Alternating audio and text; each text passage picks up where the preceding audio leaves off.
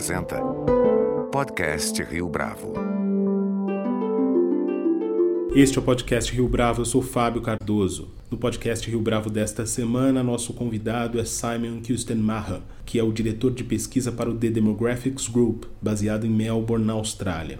Ele também escreve para o jornal The Australian e tem um perfil bastante ativo no Twitter. Nesta entrevista, Kirsten Maher fala da importância dos dados e das evidências para as projeções de tendências a médio e longo prazo. E ao falar especificamente sobre o coronavírus, nosso convidado afirma que as ações preventivas poderiam ter sido eficazes para evitar o avanço do vírus. Mr. Simon Kustenmacher, thank you very much for joining us here today. Thank you very much for having me. Please tell us more about your work regarding megatrends, maps, and writing. So, my usual job uh, as a demographer is looking at population data. In, in calmer times, we particularly are interested in how the local housing markets and how the economy in Australia develops, and in particular, how this is being shaped by the demographic makeup of the country, by who comes into the country, um, who leaves the country, what kind of businesses are thriving and which ones are declining. And we try to visualize all of this data. We share data on, on maps. Um, my company shares these insights um, in newspapers. Well, so we run a series of, of columns in Australia's largest daily newspaper. Um, but so that's the daily standard work that we do. Now, with the recent corona outbreak, of course, everything uh, that we do all of a sudden got recentered. And all of a sudden, we are refocusing on how demographics uh, of a country, of a region, of a particular city might shape um, the way that the coronavirus can spread through um, through a country, through a city. So all of a sudden, we become uh, much more topical and much more reliant on really up to date data. Usually, as a, as a demographer, um, we can deal with data that is quite old and we can still make interesting enough predictions. Not so much with the coronavirus, but all of a sudden we rely on the you know on a limited set of data that is currently floating around, and we need to make sense of this um, utilizing our expertise, in particular of how um, these cases might develop into the future. What did you discover about the cities back then that can help you right now with coronavirus trends? I think it's important to understand the standard geography of a city. There, there, are different types of cities. In, in Australia, we've seen quite often that cities have increasingly been clustering around the city center. This is because the as the nature of jobs change, as we move away from manufacturing jobs to more and more office-based knowledge work jobs, these knowledge work jobs they like to cluster they really benefit from having an accountancy firm next to an IT firm, next to a bank, next to an insurance firm. Those companies, they really like to huddle together. This is why lots of city centers around the world have been building up really intense uh, skyscraper workplaces where, where people move into the city center at the same time in the morning. They go home at the same time at night. So you create those um, those bottlenecks in the morning. We know people complain about traffic a lot because um, commuting just takes longer. But it also means that there are more touch points, there are more human interactions. As our businesses moved away from um, manufacturing more towards knowledge work, it means that we are relying more on face to face connections with human beings, even though there's all this beautiful high tech uh, tools out there that we can use to, to do teleconferencing, to work remotely. All of this is possible.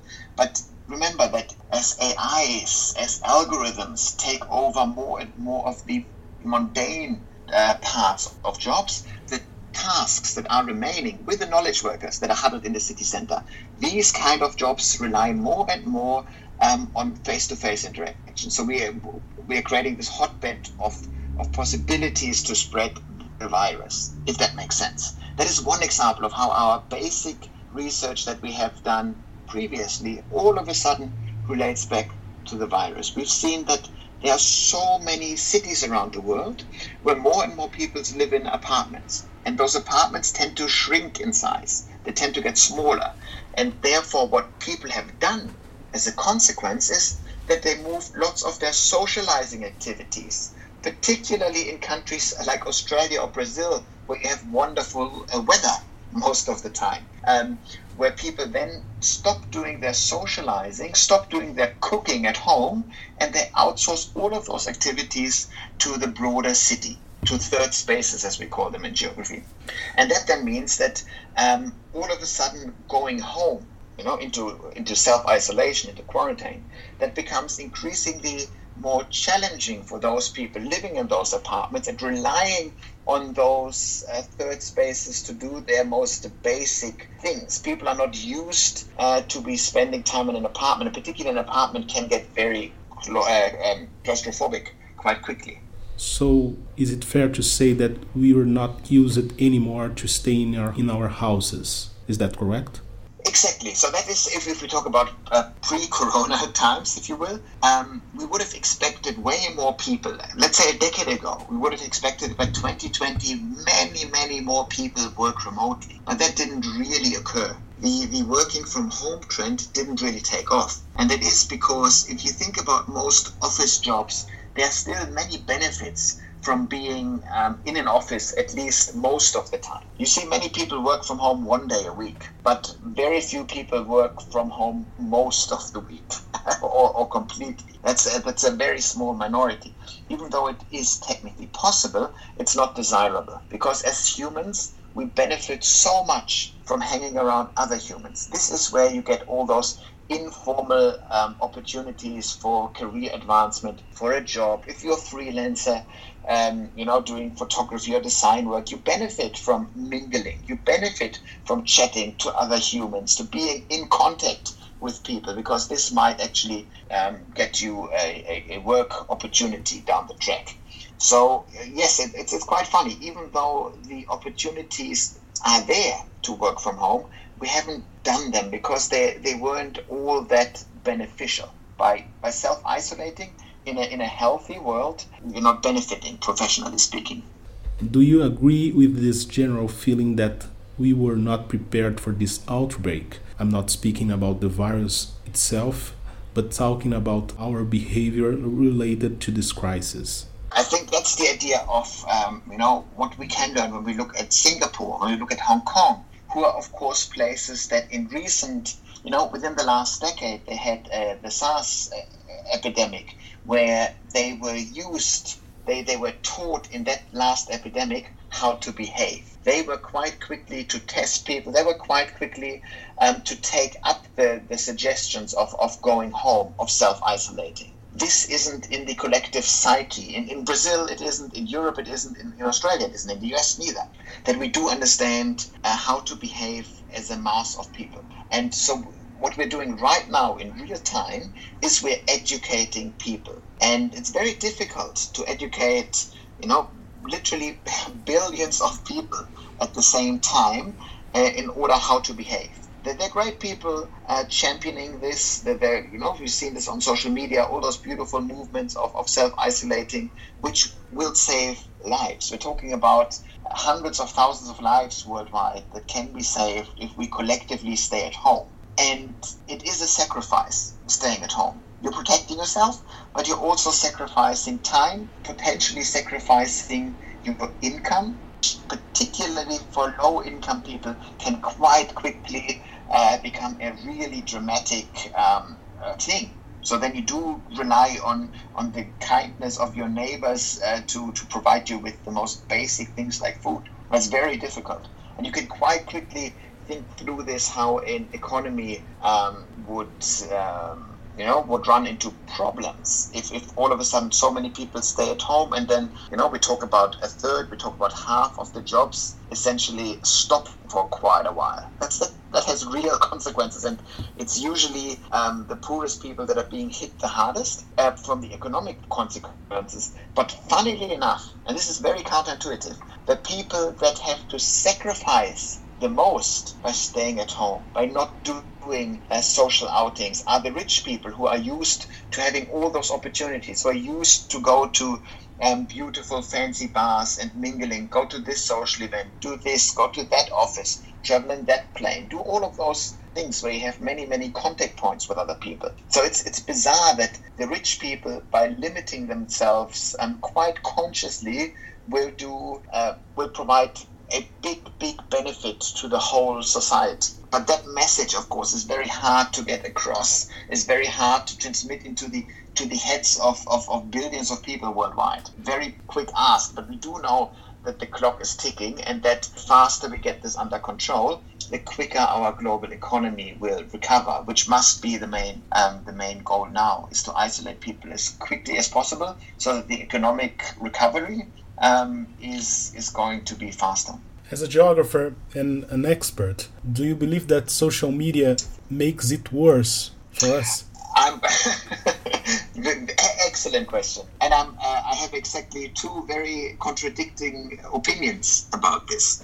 The first thing is it's fantastic that we can spread messages messages that quickly. The, I'm relying lots on social media on, on the online world to get up to date data. This is fantastic. This is this is a dream come true in terms of uh, accessibility of data, of insights. But it's the, the idea of mis the amount of misinformation that is floating around there is absolutely uh, shocking. And I would also say if you live in a country like Italy, like France, that are under complete lockdown at the moment, um, what do you do when you're at home in your flat? You of course will spend most of your day on social media, and uh, then as we do know, and this is just research into behavior research into how people use social media, um, social media tends to strengthen the fear in people. You look at social media, we, we had this big toilet paper buying buying panic in, in, in Australia, where people just started buying toilet paper because they saw uh, the toilet paper was running out in shops. And therefore you create this, this panic. So people just act the way other people do, but it, there's no shortage of toilet paper. The, pure, the only reason there is a shortage of toilet paper is because people uh, hoard it at home. You know, even if you're dying of coronavirus, you're not using more toilet paper. This is a purely mass produced, um, artificial, and very unnecessary panic. There's no need to hoard. It's very important to not hoard food. It's very important to keep the supply chains um, uh, going to keep the shelves in the large and small shops uh, stocked so that everybody has always access to food. But we are we are running ourselves into very unnecessary problems because we we fall victim to fear before we fall victim to the virus. Talking about the spread of the virus, how do you think that this will behave from now on? Um, not only in Australia, but also in Europe, in US. What do you feel about it? Well, I think what's becoming very clear is that the response that we will see. We will see further um, intensifying of measures to stop the virus. This means borders will be stopped, uh, closed, and that will also mean that lots of people that are currently traveling um, will run into a couple of problems. Like it's quite nice, or not nice, but it's relatively easy to be isolated in your own home, where you have family and friends easily accessible. If you are a I don't know, if you're a tourist visiting the Philippines and you end up in some remote corner of the Philippines. How easy is it for you to be isolated in such an environment? All of those things will happen, but on a larger scale, we'll see that all measures stopping the virus will intensify. This means um, essentially all social events, larger social events, uh, will be cancelled. You will be asked to actually socially isolate, physically isolate from people, which is so against the um, the behavioral patterns that we see in Brazil and in, in Australia, where people like to cluster with one another. And mind you, that in a traditional uh, disaster, you know, when there is a flood, when there is a big bushfire, when there is a terrorist attack, whatever people usually do is they, they cluster together. People come together in times of needs to help each other out. In this kind of crisis, in a viral crisis, um, that's exactly the wrong approach. So you have to fight that natural instinct of, of coming together as a people to fight a global problem or a, a large problem. And so you have to constantly be aware of who you are, um, you know, of, of how your fears are driving you. That's difficult to do. And I think that we cannot rely on people, all people, collectively doing the right thing. So therefore, we will see stronger and stronger government measures artificially limiting the, the freedom of movement and the freedom of assembly in, in most countries around the world. Which stories your maps are telling you right now about the coronavirus outbreak? yes, so I think a couple of uh, stories that, that emerge um, are, of course, the scary stories of how fast um, a virus can spread. There's, interesting data out there that shows this. That's the scary data. We see rather surprising data coming from the environmental uh, sector. You, you, would have seen um, the, the, videos that showed the, the canals in Venice. For the first time, you can actually see the bottom of the canals. That didn't happen in hundreds of years. Uh, this is just because stuff isn't stirred up and there is no, no dirty uh, diesel being pumped in there. Then you see um, all those environmental indicators that are actually releasing, uh, you know, they're not under stress anymore as bad as they were used to. But that said, how much relief can this be? You know, a bit of an environmental um, easing uh, if you see potentially hundreds of thousands of people having their lives at risk. So stories go in, in, in either way. And we, of course, are all very carefully looking, uh, comparing the current crisis with previous pandemics. So we do understand how bad the economic and social consequences might be. That's what everybody wants to know, and we don't we don't know this. Usually, when there's a flood, when there's a fire, we have enough useful benchmarks to actually predict what is happening. You know, I'm, I'm in the business of predicting the future, which is a very difficult job at the best of times. But this time around, it is particularly difficult. But you know, better better to make poor predictions than to have no predictions, to have no indicators, no data to play with. What can we learn from these hard times? I'd say the number one lesson is that we understand. We see this from data. Um, if you if you have a pandemic outbreak, some sort of vir- virus outbreak anywhere in the world, you can close this virus relatively cheaply, relatively quickly if we already had known that the you know in the first couple of days that this virus broke out in Wuhan, we could have come together as a global society and shut down Wuhan, which is a city of, of tens of millions of people. It's a big fat city. And the, the consequences would have been massive to do this, to deal with this, because at this stage it would have only been a couple of people that are being infected, and people would have yelled out, ah, this is overreaction, but we could have nipped it in the bud. We could have stopped this early on. And what we will see, hopefully, after this, uh, once this coronavirus is, is actually being uh, contained, is that we do build a global um, pandemic task force. This would be a, like, think of it as a military unit that has the capacity to go into anywhere where there is a virus outbreak and that they then work closely together with local and federal governments to shut down a pandemic early we will see more and more of those pandemic outbreaks. It just happens when when lots of people live in small spaces and you know there's animal produce around. Um, this stuff happens, but we can fight it earlier. And hopefully, we are smart enough as a society to come and do this. But it's very difficult. We see more and more countries around the world moving towards uh, nationalistic approaches of, of government, you know, wanting to, to hunker down, to close borders because they are more fearful, because they see that globalization might be working against them. Virals, viruses are global problems. So we do need to have a global solution and we do need to have a globally um, active and very, very powerful task force that can close down a city if there's a viral outbreak. So that's my big hope for the future is that we are collectively, as the as the League of Nations, if you will, such a task force, and then to ultimately be better equipped to fight future um, future viruses. Simon, thank you very much for this interview. Oh, my pleasure. Thank you for having me. Este foi mais um podcast Rio Bravo. Você pode comentar essa entrevista no nosso perfil do Twitter, arroba podcast Rio Bravo ou no Facebook da Rio Bravo. A nossa lista completa de entrevistas está disponível no Apple Podcasts, no Deezer, no Google Podcasts, no SoundCloud e no Spotify. E no aplicativo O Guia Financeiro, além dos nossos podcasts, você encontra muito mais conteúdo sobre o mundo da economia em diversos formatos.